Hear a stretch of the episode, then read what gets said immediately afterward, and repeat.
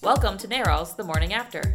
Each Thursday, our podcast brings you the latest on reproductive health care, progressive politics, and the fight to keep abortion safe and legal. NARAL's The Morning After is a production of NARAL Pro Choice Ohio. Find us on Facebook, Twitter, and Instagram at ProChoiceOH. Enjoy the show. Welcome back to NARAL's The Morning After. I'm Kelly.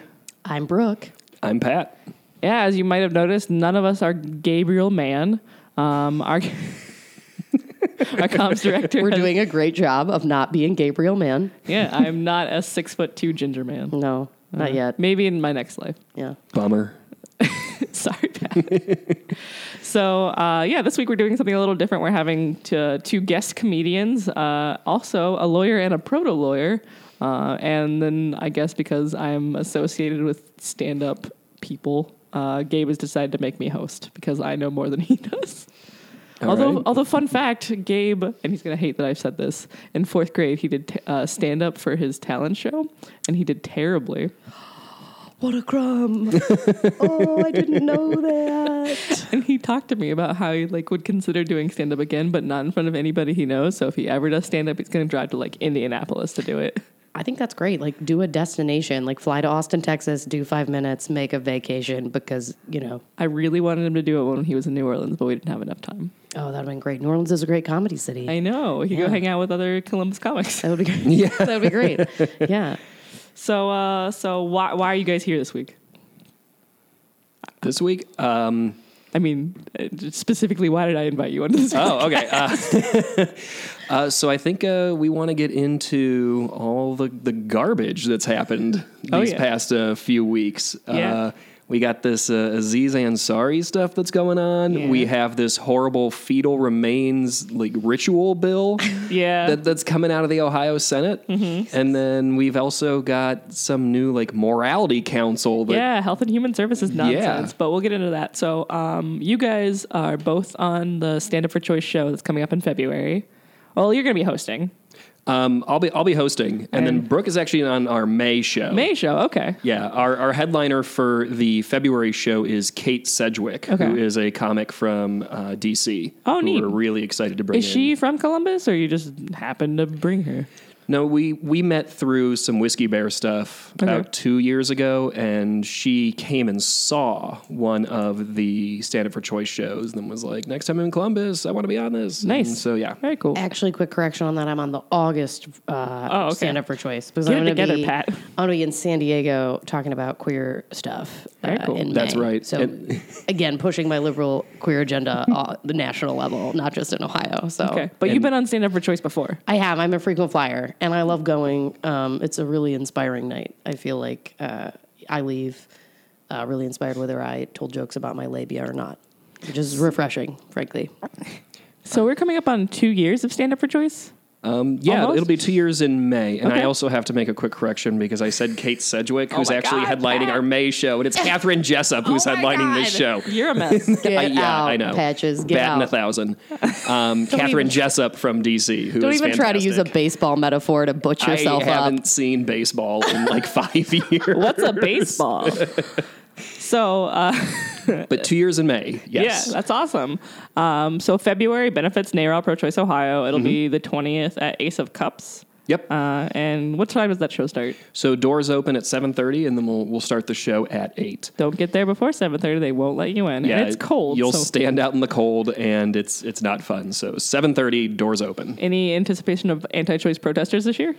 This time? Um, I don't know. I, I haven't had any death threats or anything this time, but of course, Bummer. the last time I had death threats, they didn't show up anyways. I mean, seven thirty on a weeknight is late for them. It's true. I mean, they're pretty fair weather as far as like even just protesting outside the local clinics. So I feel like there's Right. you need to like spend a lot of time. I mean, like I don't know, but I feel like outlining um, photographs of dead fetuses takes up a lot of time. Like stenciling that, and I know they use a lot of glitter, and like can it you takes imagine? a lot of time. Can you imagine being that Staples employee that has to print that? I mean, I'm assuming they the one of them owns a Kinkos. Like that's the only thing I can come up with because I feel like if I worked at that Kinkos and that came in, I'd be like, oh my gosh, we lost it, and I would just like print a bunch of pictures of RuPaul and like give them to them like oversized or something just to. oh, sorry, was this not your order? Oh my god! I thought you wanted eight seasons of Drag Race on DVD. Is that what you wanted? Shoot.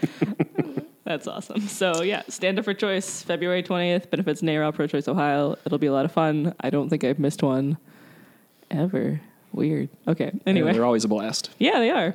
Um, so yesterday, uh, Senate Bill 28 passed in the Senate. This is the fetal remains bill. Um, we've talked about this before, but essentially what it boils down to is if a person elects to have an abortion, it would require that they either cremate or bury the fetal remains. Um, this would incur like exponentially more costs as far as like the procedure goes. Um, there's a form that you have to fill out what on what you choose, and if you don't choose, it still has to be done. It's some kind of like weird catch twenty two form, of course. Um, so Yeah, I- super detailed and really well thought out. yeah, yeah, yeah. People who clearly know how to write law were writing this law, and by that I mean they did not.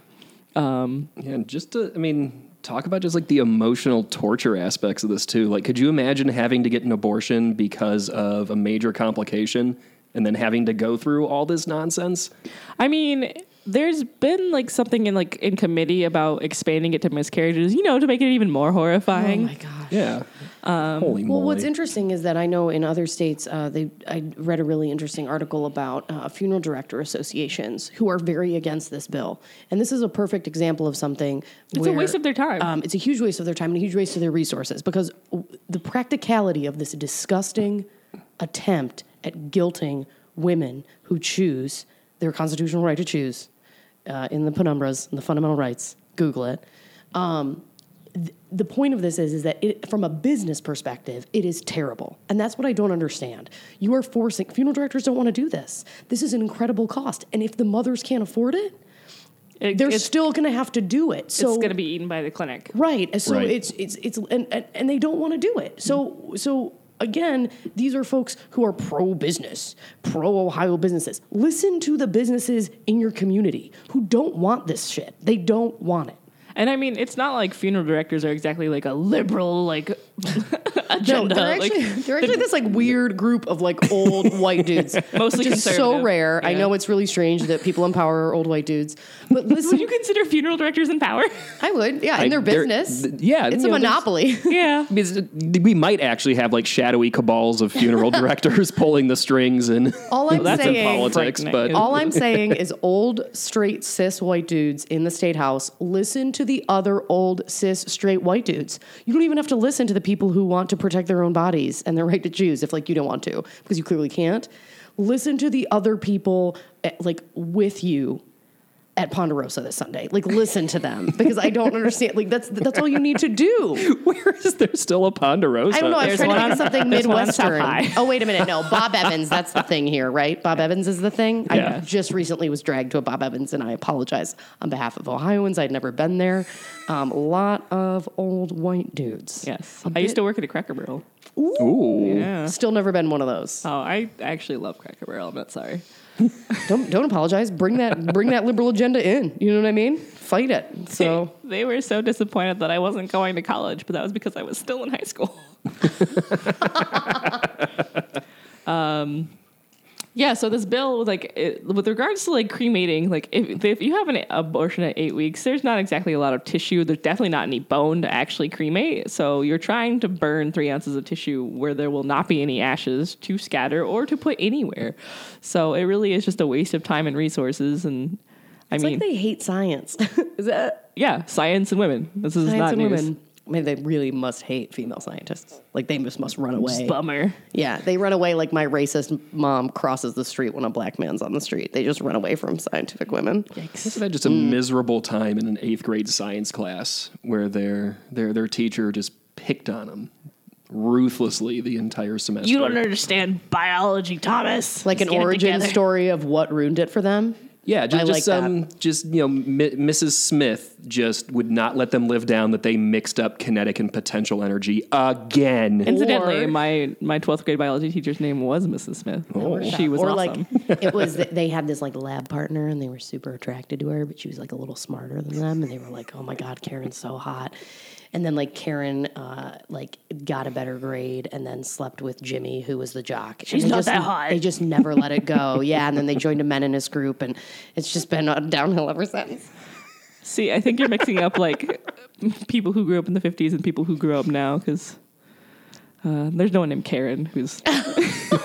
Nancy. What's a nice like? a I nice- knew somebody in middle school named Nancy. Yeah. She's the first. I actually had this conversation with Gabe earlier. She's the one who incorrectly informed me what an abortion was in sixth grade. What did you call it? What did she or what did she tell you it She was? turned around. She's like, "It's a shot to kill a baby," which is sounds way more convenient than what it actually is. That's more convenient. I mean, a shot Yeah. versus like a procedure. Yeah. That's fantastic. Can we let's get on that science? This is great. All right, we need to.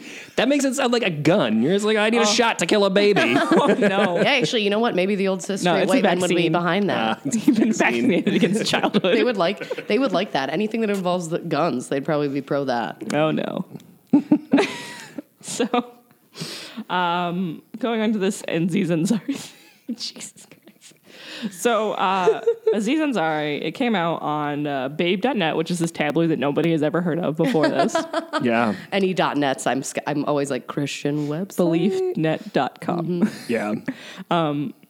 Yeah, Babe.net came out uh, with a uh, expose against Aziz Ansari, saying that he had sexually assaulted, sexually harassed, basically made somebody very, very uncomfortable in the process of them having a date. Um, and a lot of people are unhappy with this because Aziz Ansari is generally seen as this like feminist champion comedian because he talks about how dudes are terrible. Um, thoughts? I think Lots. Yeah. I don't know where, Here's the where we'd like I to think, start. I think both truths can exist, and that's what frustrates me. Is that um, you know my personal experience with a lot of men.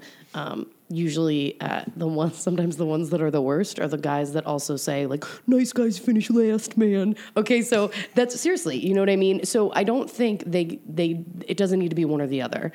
Um, he could have been involved in this extremely uh, uncomfortable and uh, extremely inappropriate interaction and he could also see himself as a feminist. Th- that's that's the problem, and that's what I I struggle with a lot with men because they'll often come into a conversation and they'll start with, "But I'm a feminist," and I'm like, I don't care. That's not relevant to this particular situation. You introduced me on stage, and instead of giving my credits, you said I would like to blank her. I'm trying to help out Gabe, so when he edits this, it's not too much, right? That's my introduction. I'm very happy uh, for you that you identify as a feminist, but that is not reflected in your words. My favorite thing for stand up is introducing a man as the lovely instead of the talented or the funny.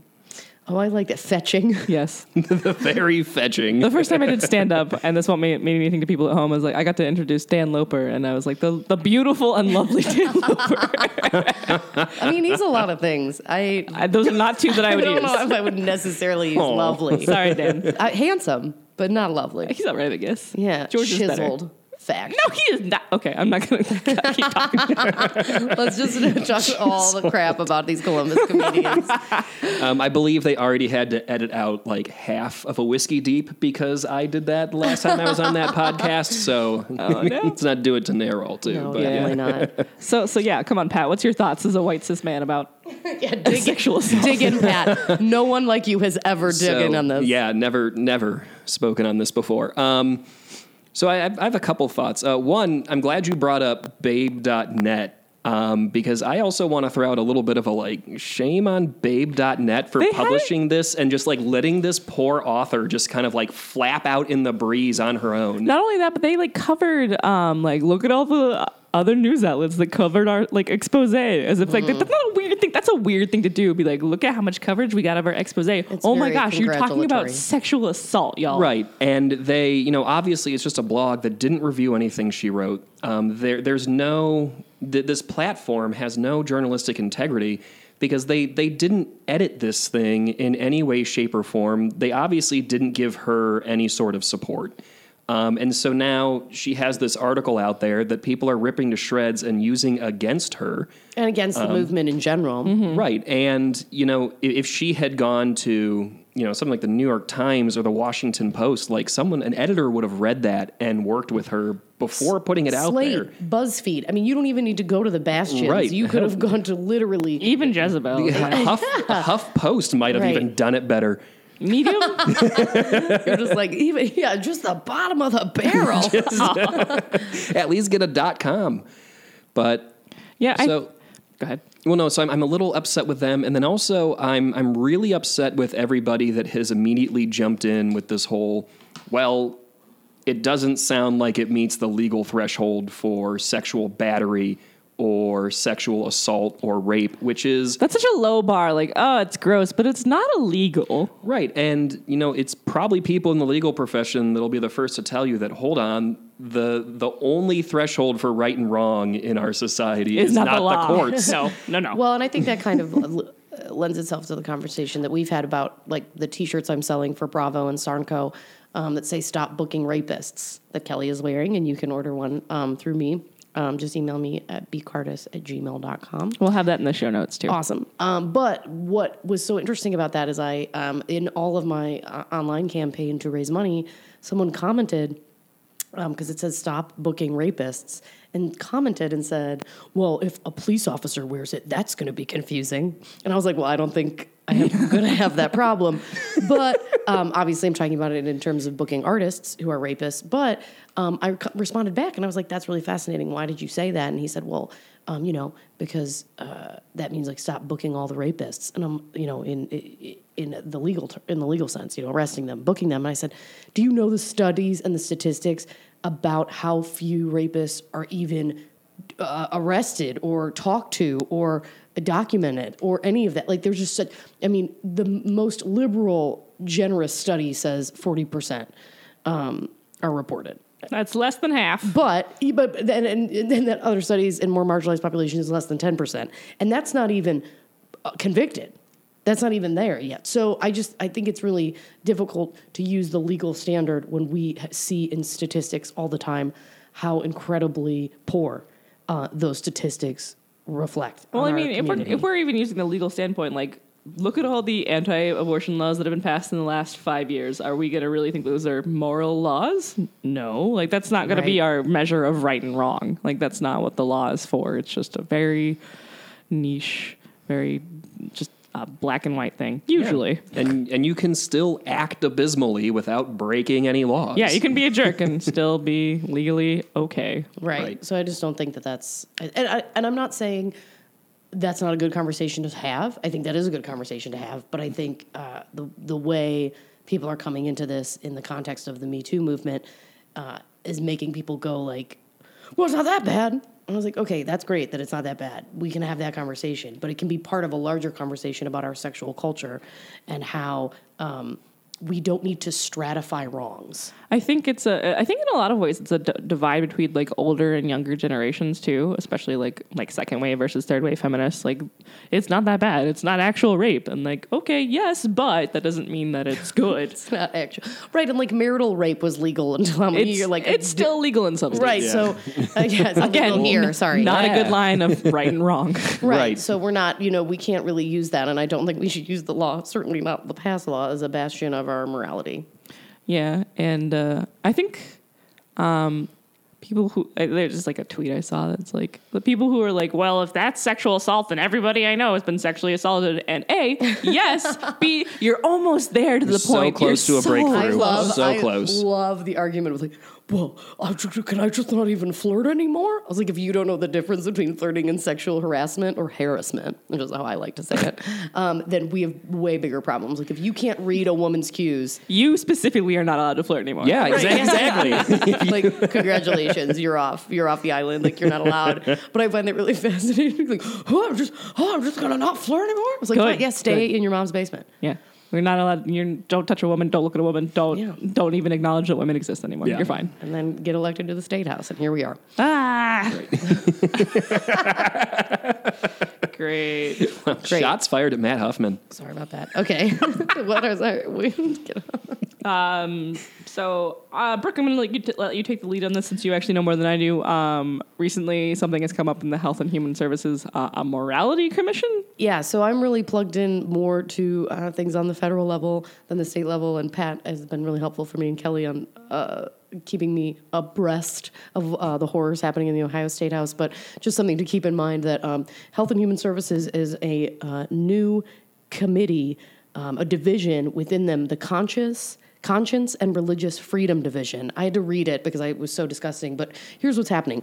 Uh, what they're trying to do is create this division within uh, the Civil Rights Division that says if you have a religious objection, religious or moral objection, which is even more convoluted because uh, if you have a religious or moral objection to a procedure as an employee of a hospital or medical facility, you should have the right to not participate and not be punished. So this came from a nurse. I'm going to go with, I think she was in Texas because yes, and um, she had to participate in a in an abortion. Uh, I, Was know, it an abortion or was it like a D&C miscarriage? I, I don't know. It's It the same procedure. Abortion procedure, right? So it could have been that. It could, yeah, it could have been miscarriage, and it was she was so traumatizing. She didn't want to participate in it, um, but the hospital forced her to. I picture some sort of like gunpoint situation, but liberals don't have guns, so probably not. But um, they forced her with a, a squirt gun in But- Texas, it was probably a dildo. that's true, probably. So, um, what's scary to me about this is the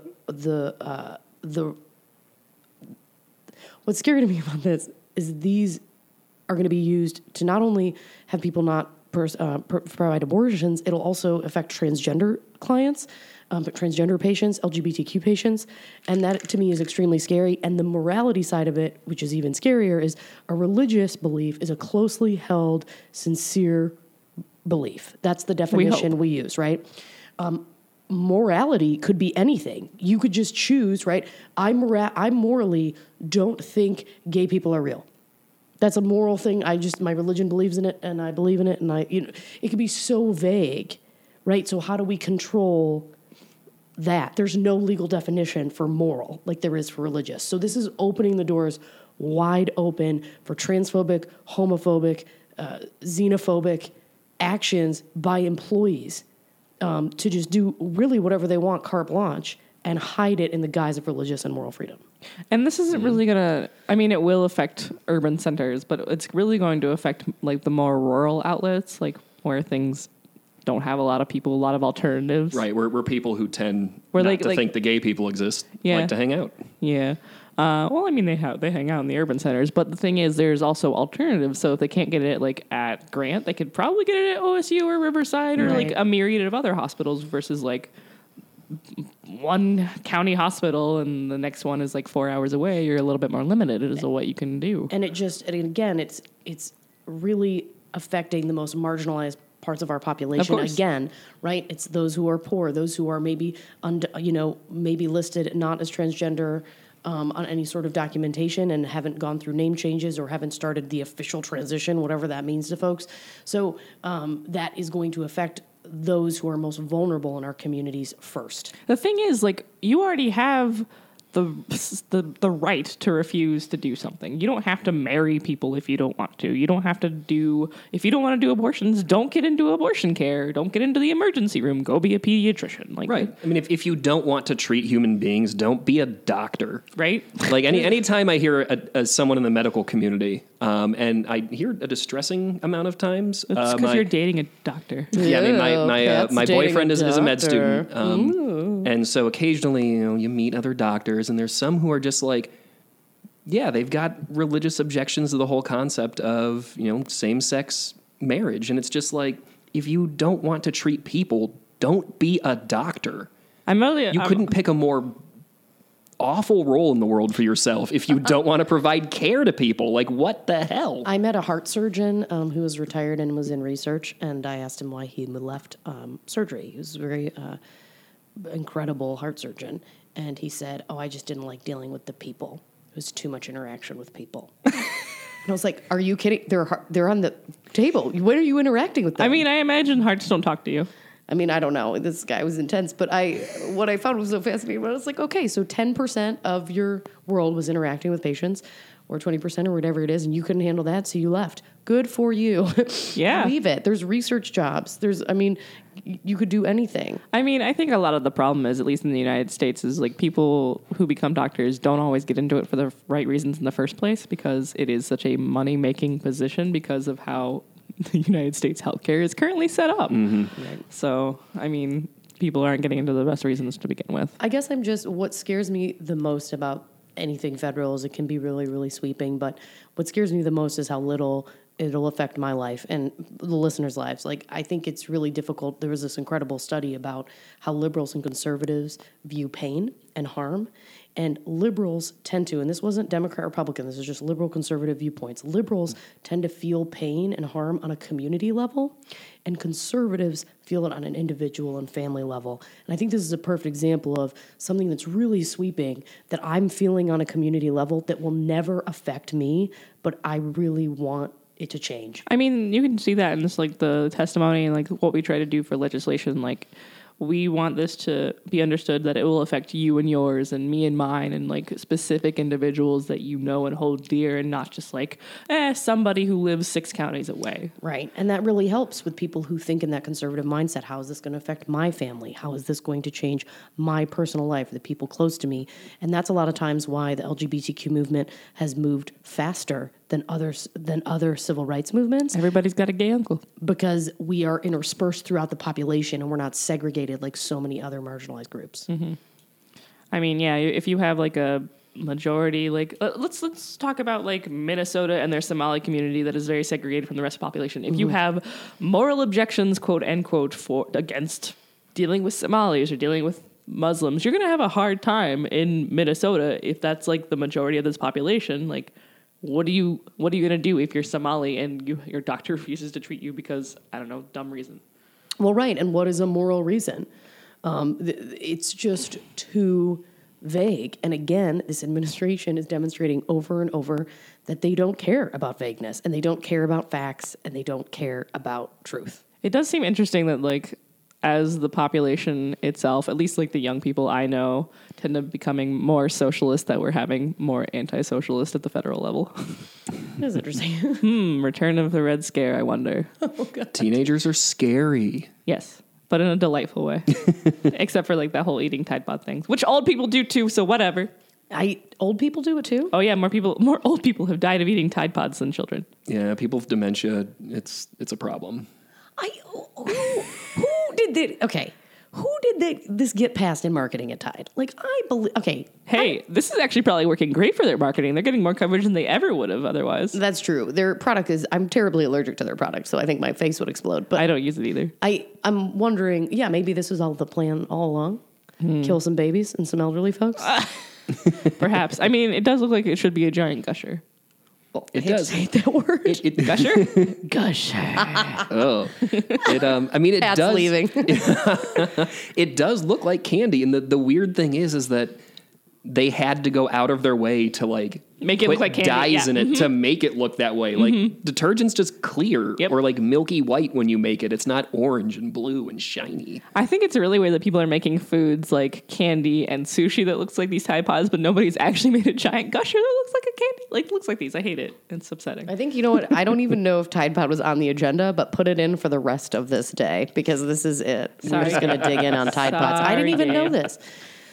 Has, have any have like teenagers died? I mean, Are they or just honestly, teenagers are gonna eat whatever they can to get themselves high. So Fair. maybe maybe there's something I don't know about these Tide Pods. I'm not gonna find out. I think the Tide Pod challenge for teenagers is you just put it in your mouth until the plastic dissolves. Um, so it's just a lot of YouTube videos of like them sitting there with a Tide Pod in their mouth and then just like and like detergent Foaming? comes out of their mouth. Yeah, like when you put like I mean, this is just like, oh, you've been cursing, so I've been washing your mouth out with soap. Like it's saving parents a few steps. That's Yeah. true. It really is. I don't ever. I mean, like we weren't that. You never did I'm the gallon so- challenge. You never did the cinnamon challenge. No, there's so many I'm s- dumb oh, I did both of those. You did. I'm so I have grateful. a video of my friend doing the cinnamon challenge. I'm so grateful I had no friends all the time because we never. uh, We I didn't know about these things. It was just me and my stuffed Ernie. I mean, how do we capitalize? You know too much. how, how do we capitalize on this? How do we turn the Tide Pod challenge into Turning like the an- tide? in like an A- into like an Fancy. ALS ice bucket type challenge for something good? How do we do that? Hmm. I mean, I think already with the population control, I think we're crushing it. How about this? Anyone who does the Tide Pod challenge, one of your family members has to die. I'm not going to support that, but okay. Okay, that's fine. like a purge situation. All right, so let's go back to the Aziz Ansari thing. Just because you guys and I, I guess, uh, are comedians, um, how do you feel like comedy in general has changed over the last like I don't know a few years with regards to talking about like sexual assault, rape jokes on stage, etc. Um, and I know you guys are generally on the same page as I am, and as most of our listeners would be. But uh, I don't know. Let's talk about Columbus comedy drama. I guess. Well, I guess um, my thing about anything you joke about is that um, it has to be I mean, your feelings are pretty Uh, straightforward. that's fair. But I think any anytime you're talking about sexual assault or rape on stage, um, I think you have an opportunity. But I think uh, that it is really difficult. And I know talking about difficult topics is something that uh, Pat and I have discussed, and it is a it is a challenge. But if you can talk about it and not make it hack and not make it offensive and actually make it educational, it's incredible. Uh, there's an incredible comedian in town, Matt Loxley, who has an amazing story about uh, rape, and it is it is a TED talk, but you laugh. It is just fantastic, and I love it. And when he starts that story.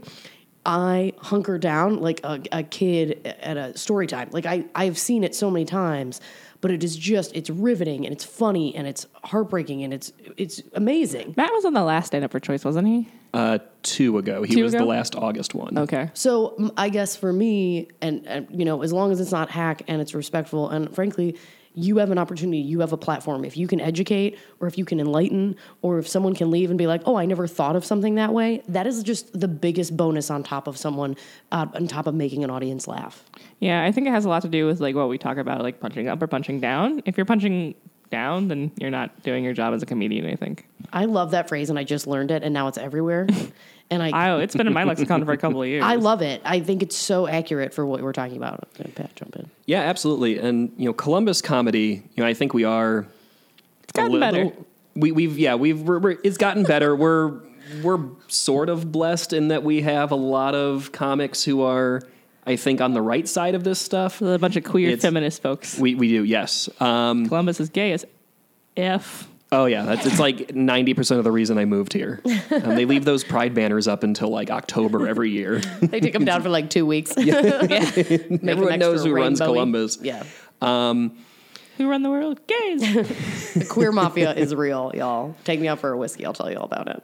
Right. I'm And not just- in it. I just know about it. So Columbus comedy, I think, does a lot of things right. It's the stand-up scene as a whole, though, can be kind of insular, and for a an industry that you know makes its money off of you know poking holes in things and pushing the envelope and you know being outside the realm of acceptability. It's super weird to me how much of uh, the stand-up uh, community as a whole in the country has been resistant to, you know, change, has been resistant to there being um, more female comics, more comics of color, more LGBTQ comics out there. So it is a, a weird sort of thing. Why do you guys think that comedy, at least traditionally, has always been such a such a white man's game? And like this is not just like Columbus, but like I'm from Columbia, South Carolina. Everybody I knew there was a white man. Like it's just kind of what it seems to be. I mean, I think it is fascinating. I go into all different businesses. Uh, from Women aren't job. funny. Huh. Women are not funny, uh, first of all. But uh, I go into businesses, all different types of businesses. And every single business I go into when I'm working with women, uh, they're like, I'm the only woman in my lab. I'm the only woman in my on my team. I'm the only woman in this. And uh, we forget how male dominated leadership roles are in general. And if you take that corporate analogy and you look at comedy, the people who are in leadership roles are the people getting Netflix specials, right? Like that's that's the equivalent. And cis straight white men are going to continue to be in power from the structures that we have created in our culture. So I think it is really difficult. And I think on top of that, when a person of color, when an LGBTQ person, when a woman gets to the top, uh, there's this feeling of tokenism, and that's enough. But studies show that nothing about one person at the table who's different than the norm changes anything about the behavior. We need pl- we need plurality in that to change anything. Not only that, but we kind of expect this like perfection out of like the token. Right. So when we have a Cameron Esposito, we're like, okay, we're done. That's good. Got it. Yahtzee. Like, no, that's not enough. There's a million queer folks out there with a million different voices. I love Tig Notaro. Just Right. So just need a minute. Huh. so that's the challenge. And and then of course we have the challenges um, of intersectionality within our movement. So for me, listening to a queer woman of color is going to be a very different experience than listening to a queer white woman. But to people on the outside, they're going to be like, "Well, we got one queer, so we're good." You know what I mean? Yeah, I think a lot of it has to do with like people have a hard time relating to women and people of color because we have been socialized that like the white cis male um, experience is just like default human experience. Right. They don't want to listen to our pain, but I will tell you about my pain, and you will like it. Yeah, it's interesting. Like the, thus far, 2018 has been the year of female rage. Incidentally, I just call it rage. Yeah, I think it's just just real. I'm just angry. just real ragey. Yeah, and, here. thing is, though, I, th- I feel like once you do get audiences, you know, in front of female comics, in front of comics of color, in front of LGBTQ comics, they typically, by and large, react positively to them. It's the problem I think is still rooted in the industry itself, um, especially when you're looking at like the club scene. You know, when you have people who are booking just to put butts in seats, they don't take Name risks recognition, ever. yeah. It's all name recognition, which is you know only benefiting a bunch of straight white guys that are already established. Um, and I think that's one of the things that uh, Amber and I are so proud of with Stand Up for Choice is that you know we're able to get crowds of you know 150, sometimes 200 people. Honestly, the stand up for choice shows are my favorite. Like they are the most fun. The audiences are the most fun. Like they react Mm-hmm. the best, I think, out of all the audiences I've ever seen. And it's not like that's a small Right, sample. right. We, we get these these large audiences that you know rival shows in traditional comedy setups, but we we never had any of the roadblocks put in front of us that a traditional comedy club would put up. You know, we've been very lucky to have Ace of Cups, who was just like, oh yeah, totally, do whatever you want. Just they total creative controls up to you guys. Um, you know, we were very lucky in that the show kind of took off right away, so we never had to worry about um, you know not having enough people to justify there being another show. And I think it just does kind of prove that once you break out of the traditional comedy industry, you know, here's your opener, here's your your feature, here's your headliner at the Funny Bone, you can you really can do these things.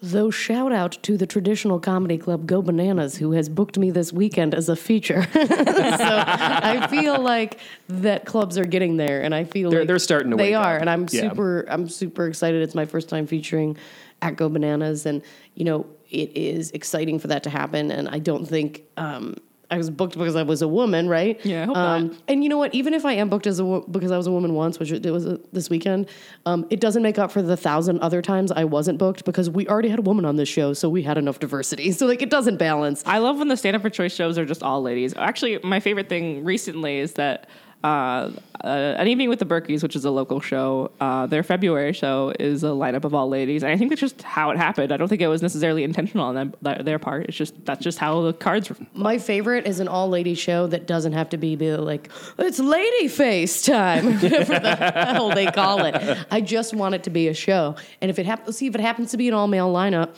we don't have to like throw a, a penis parade. Um, and you know, Nikki Winkleman did, does great shows on Tuesdays with Mac and Winks, and she did a Holla Dame show and it was all women. But then she did a Holla Dudes show, and it was great because she was like, "Look at this crazy lineup, all men. What do you mean? We've never done this," and poked fun at herself for pointing out those gender lines. So We're I think hoping to have Nikki Winkleman on the show soon too. she's. I mean, she's, She's going to be 38 weeks pregnant. She she is on Stand Up for Choice. Yes. um, She's gonna be on the 38 weeks. 20th. 38 weeks pregnant, stumping for abortion. yeah, Oh, my been God. there. Fantastic. Um, so I think that that is that's the exciting thing. That is what's happening in Columbus. But I've also seen it reflected in a lot of other uh, comedy communities in Indy and in Austin and in the other places I've been lucky enough to go. And there is this push not to push cis straight white men out. But to invite more diverse voices to the table to make a robu- more robust experience for the audience, because that's the end consumer, and that's who everyone should be thinking about when they go on stage. Um, I think there's a lot of comedians that don't. I think that it's about them, but I think it's a real opportunity to say, what do I want the audience to leave with? Yeah, I think it's really frustrating when people find uh, female comedians to not be funny, and it's. I think it's a lack of empathy on their part a lot of the times because it's like, oh, I don't relate to female experiences. Well, then you're just not listening, or maybe you just lack empathy. You're just Like, not do you not have like a mom or a sister? I love. Do you not know any women? Yeah, I do love those when they're like, you know, with the whole Trump thing and grabbing him by the you know what? And you know, all these senators were like, "Well, no, I mean, I can't look my daughter in the eyes anymore." Jason Chaffetz, I think, said that. And Could it's like, you before? Like, yeah, and also like, Kate, was it, do you need to have a daughter or a sister or a mother who like is a woman with a vagina to be like, wow, I'm just not on the same page with rape anymore as I was before. Now that I have a daughter, like, no, just just be a human and don't worry about how many women you know. Like, I well, I, mean- know five women, so I'm against five rapes. that, kind, like- that probably goes back to like uh, conservatives only care about the, them and theirs versus like communities as a whole. Right, it's it's the the age old Republican thing. I mean, Rob Portman, Rob Portman Oh. just hated the gays until like, oops, surprise, gay kid, and then he was like, oh well, fuck, now I gotta be all about gays. Well, oh, I did it. Oh, Well, sorry. here's the here's the deal about that, which I love, is that then the gays were like, "Yay, Portman," and it's like, "No, he's still terrible." Like we I mean,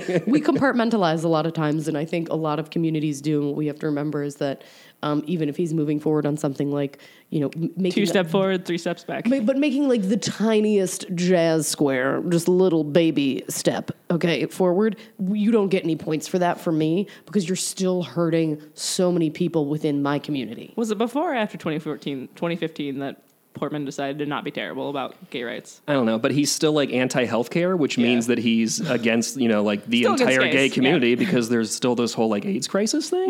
Mm. So like if you're against healthcare, you can't ever, ever, ever call yourself pro LGBTQ. No, I In mean any you can't. capacity. You can't call yourself like pro, just like pro human if you're anti healthcare. Just like Right. eh, just start there. Uh, I'm just making a face because I'm sad. I was turned on the news this morning and I was just like listening to NPR and then I was just screaming things in the shower and I was like, that is, I I need a break. Like I need to turn on some some Yeah. music or something. So I apologize if you anyone listening is really like needs a minute. Go back to the Tide Pod part of this and re-listen, and then you can jump back into the horrors that are our country and state right now. yeah, Nate, we Nate should, and I, we should just start doing that on our podcast. We should like, here's the weird garbage thing that's happening. You should do weird garbage thing. I think that's Weird really garbage healthy, like a self care moment of Yeah. like, you know what I a good mean? idea. Yeah. yeah, Nate and I have started watching uh, The National, which is like the nightly Canadian news. okay, it's not the sad band. Okay, No, it's it's not the sad band, which might be named after the Huh. Canadian news thing. It's it's their like nightly news hour every night, and it's fantastic because they cover American stuff with this kind of like weird side eye, um, not like aggressive it. side eye because they're Canadians and they're very polite. Um, but then they also cover just like all these wonderful things that are happening in Canada, and I can I'm just I can just sit there and think, you know, that's only 300 miles away. I thought about. I thought It's just a it, yeah. short drive and a bit of a swim, You should move and to I'm Toronto. there. You should move You're to a great Toronto's gay swimmer, district. It's too. great. yeah, I feel like that's a really, I mean, it is really important to obviously diversify your portfolio and also take care of yourself. Uh, but I also think it can be really difficult when you get bogged down to not take action. And I know that, uh, you know, your organization, Kelly, does so much work and works so hard on digestible moments of investment and engagement. And I really value that. So even if it's a volunteer night, or I know you're trying to take get those craft nights going, girl, you get it. Craft nights. I'm doing the best I can. craft. What's the cat's name? Crafternoon. Oh, Chunky the craft cat. Chunky the craft cat, yeah.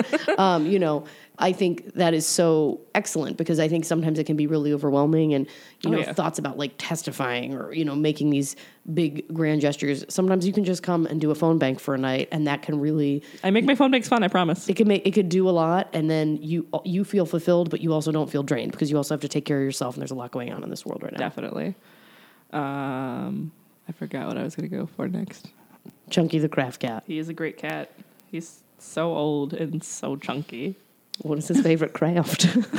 I don't know. You'd have to ask Calavera. Does he eat popsicle sticks? No, but there is there is uh there is a locker there that is filled with catnip toys, and it's not allowed to be open because Chunky gets into them.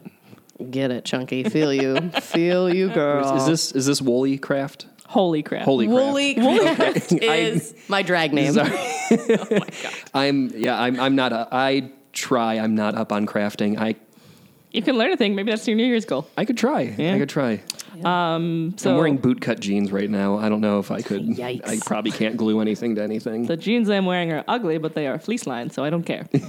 um, this coming Tuesday, we are probably going to see the return of SB 145, which is the method ban. That would ban the most common procedure in second trimester abortions. Um, yeah. Uh, there was a hearing for that earlier this week, I think, or maybe I don't know. I'm mixing up my bills because there's just so many. I guess I what what I don't really understand is um, how anyone can believe the justification for these bills. And you know a little bit more about our opponents and what they are really going for in the justification. What are they saying? Because I, I don't even understand from a constitutional perspective how this is illegal. Um, well, it's already been blocked in Indiana, so it's not. Okay, great. Yahtzee, awesome. Yeah, so there was proponent testimony early this week.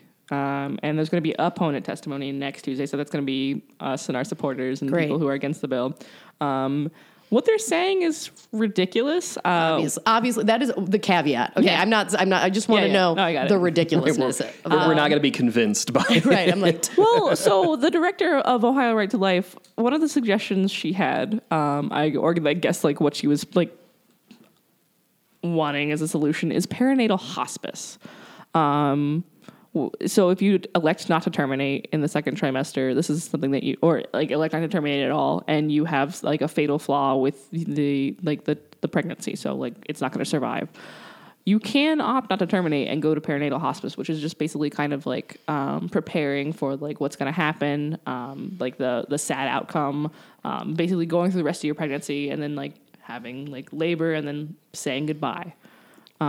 Does she realize how dangerous that is? I mean, it, it's certainly dangerous for some people, and some people do elect to go for perinatal hospice. What I don't understand is the people who don't want this. Like, right. You should never force someone to go through something that traumatic, emotional. I cannot and possibly imagine being like 15, 16 weeks pregnant, finding out this thing's gonna die before I give birth, and then still having to carry the pregnancy to term. That's that's It's I, I, that to me. It's cruel. Is a unique type of torture. yeah. It's, it, it's, it's absolutely torture.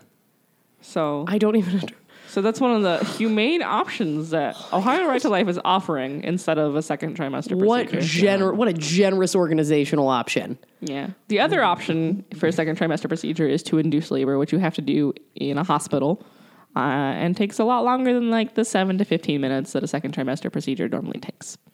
So let's go through like you know trauma, like the trauma of labor, which I don't Pain. recommend. Yeah, I just- don't let's- recommend. Let's just put people in pain that they don't need to be in. Like, I was mostly just bored, to be honest. I just, I mean, the, the any and anyone who's had to go through any sort of gynecological medical procedure understands the absolute nightmare it is. It's a nightmare. It is a nightmare. It is uh, in so many ways. I've, you know, I want all of these legislators to have to go to an OBGYN's office and strap into those stupid s- Stirrups. stirrups and just sit there for 10 minutes and lay there on the paper and process what's about to happen and just sit there and be anxious and a mess. And then add on top of it any other things that are going on in your life. Like it is just it's not it's terrible. How could you possibly want to make anything more painful for someone like that? Yeah, labor is just mostly leaking fluid. Gross. Yeah. Gross. Use the word you're crushing it with the words today. Fluid, Gusher. gusher. Uh, oh, oh. I feel like it's like I'm a golden retriever with too much peanut butter in his mouth. Whenever you say those words, I'm like, "Mm, I can't. Whenever Gabe makes me test the mic, I usually just make banana sounds. I'm just. You're welcome, Gabe. You're very good at banana sounds. that is again unique hidden talents of Kelly. I'm learning so much about that, and she procreates like a boss. Her baby's perfect.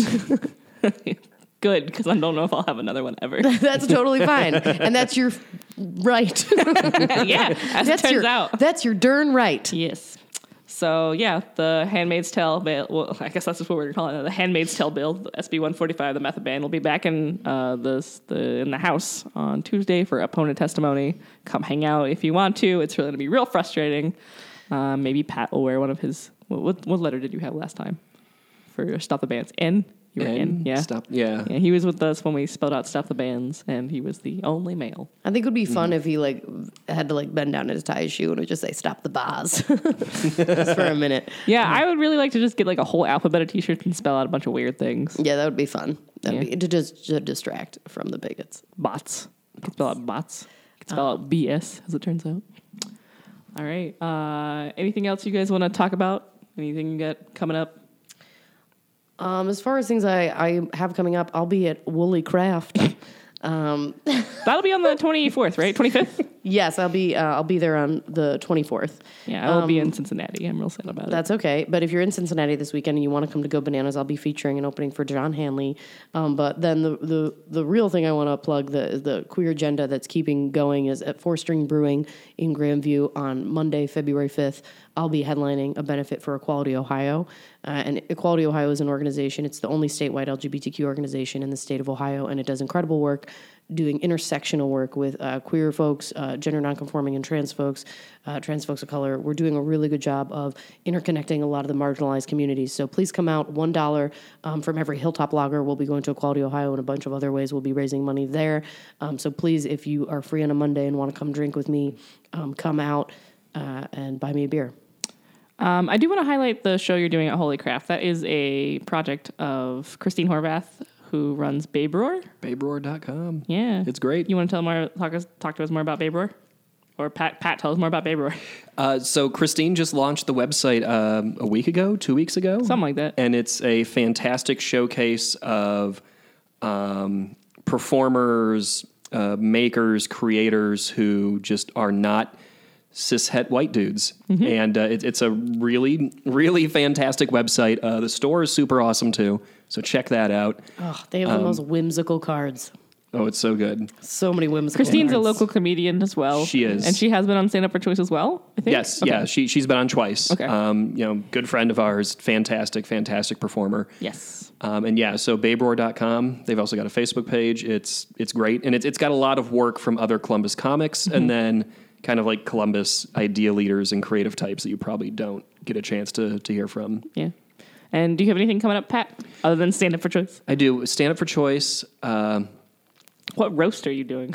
oh, that's right. Yeah, thank you for reminding me. I was like, wait, what I know do I have schedule. besides class? Um, Law student life. yeah. Oh God, working full time and then going to school at night has turned me into just a garbage person. I'm Pat Deering, and I'm going to take a break from performing. Liar. So uh, Tuesday, February the sixth, we have the roast of the Disney sidekicks, in which I am playing Zazu. You know, when I first saw Lion so King. good. When I first saw that, I was like, he'll be a good LeFou, but you would also be a good Zazu. I feel like That's you were destined to be a Disney sidekick, Matt. the I think only- it'd great. Like they're just like maybe Smee. Who knows? the only the only gay Yeah, African right. hornbill and major domo to lions, Who's play- Zazu. who's Zazu in the movie, like the voice actor? I have no idea. Okay. Who? Uh, yeah. Why aren't you Timon or Pumbaa? I feel like you're a good Nathan Lane character. Because Timon is. Is it because he's Oh, gay? it's a, no? Is that, is that why, Kelly? Is it because he's a gay? Yes. no, but okay. I just thought he might be a good Timon, and he and Nathan Lane seem like they might be friends. that would be something to try. Just like doing both of them, Yeah. maybe Timon and Pumbaa. um, but then uh, the week after that um, is like the Tuesday closest to Valentine's Day. the thirteenth. which is uh, the My Better Half show at um, Backstage Bistro. Okay. Um, and it's where local comics have to turn the mic over to their significant other, who then does that Oh, yeah. comic set. So uh, Nate will have to do five minutes of my material, and I cannot wait. that is awesome. I've always thought it'd be fun for me and Alex to do those shows, but whatever. I, Mostly because I want to hear him talk about my uterus. I think that'd be great. Yeah, yeah, yeah. I don't. I should just find a random person on the street to tell my jokes. I think that's what I'm going to do next time. Yeah, you could, we could always just do a comedy karaoke so, show I sometime. just, I really want Nate to have to do all of my angry jokes about Scruff. What is Scruff Pat? Scruff, it's like Grindr, except you have to like have facial hair to be on it or something. Oh, okay. I Weird. have facial hair, so it's totally beyond scruff. yeah. Um, with regards to what's coming up for NARAL, February 5th, no, February 4th, we have our next Crafternoon. It will be at the NARAL office. It will not be at Wholly Craft, but we will be back at Wholly Craft in March. February 12th, we have um, the next Columbus phone bank. So come out and call people in Toledo. February 20th, we have Stand Up for Choice. Um, next week, Thursday, I have a phone bank for which will be in Cincinnati. Monday, there's a docu teach in at no wait yes no that's what it is yeah at um in Pla- for Planned Parenthood where I will be tabling. Saturdays, all of the women's marches. I'll be speaking in Dayton. We'll be tabling in Columbus. Um, I don't have my calendar up, but anything else that I have not covered will be in the show notes. Gabe, you're in charge of that. Um, so thanks for tuning in this weekend. Thanks you guys for being here. Thanks for having us. Thank you so much. Yeah, bye.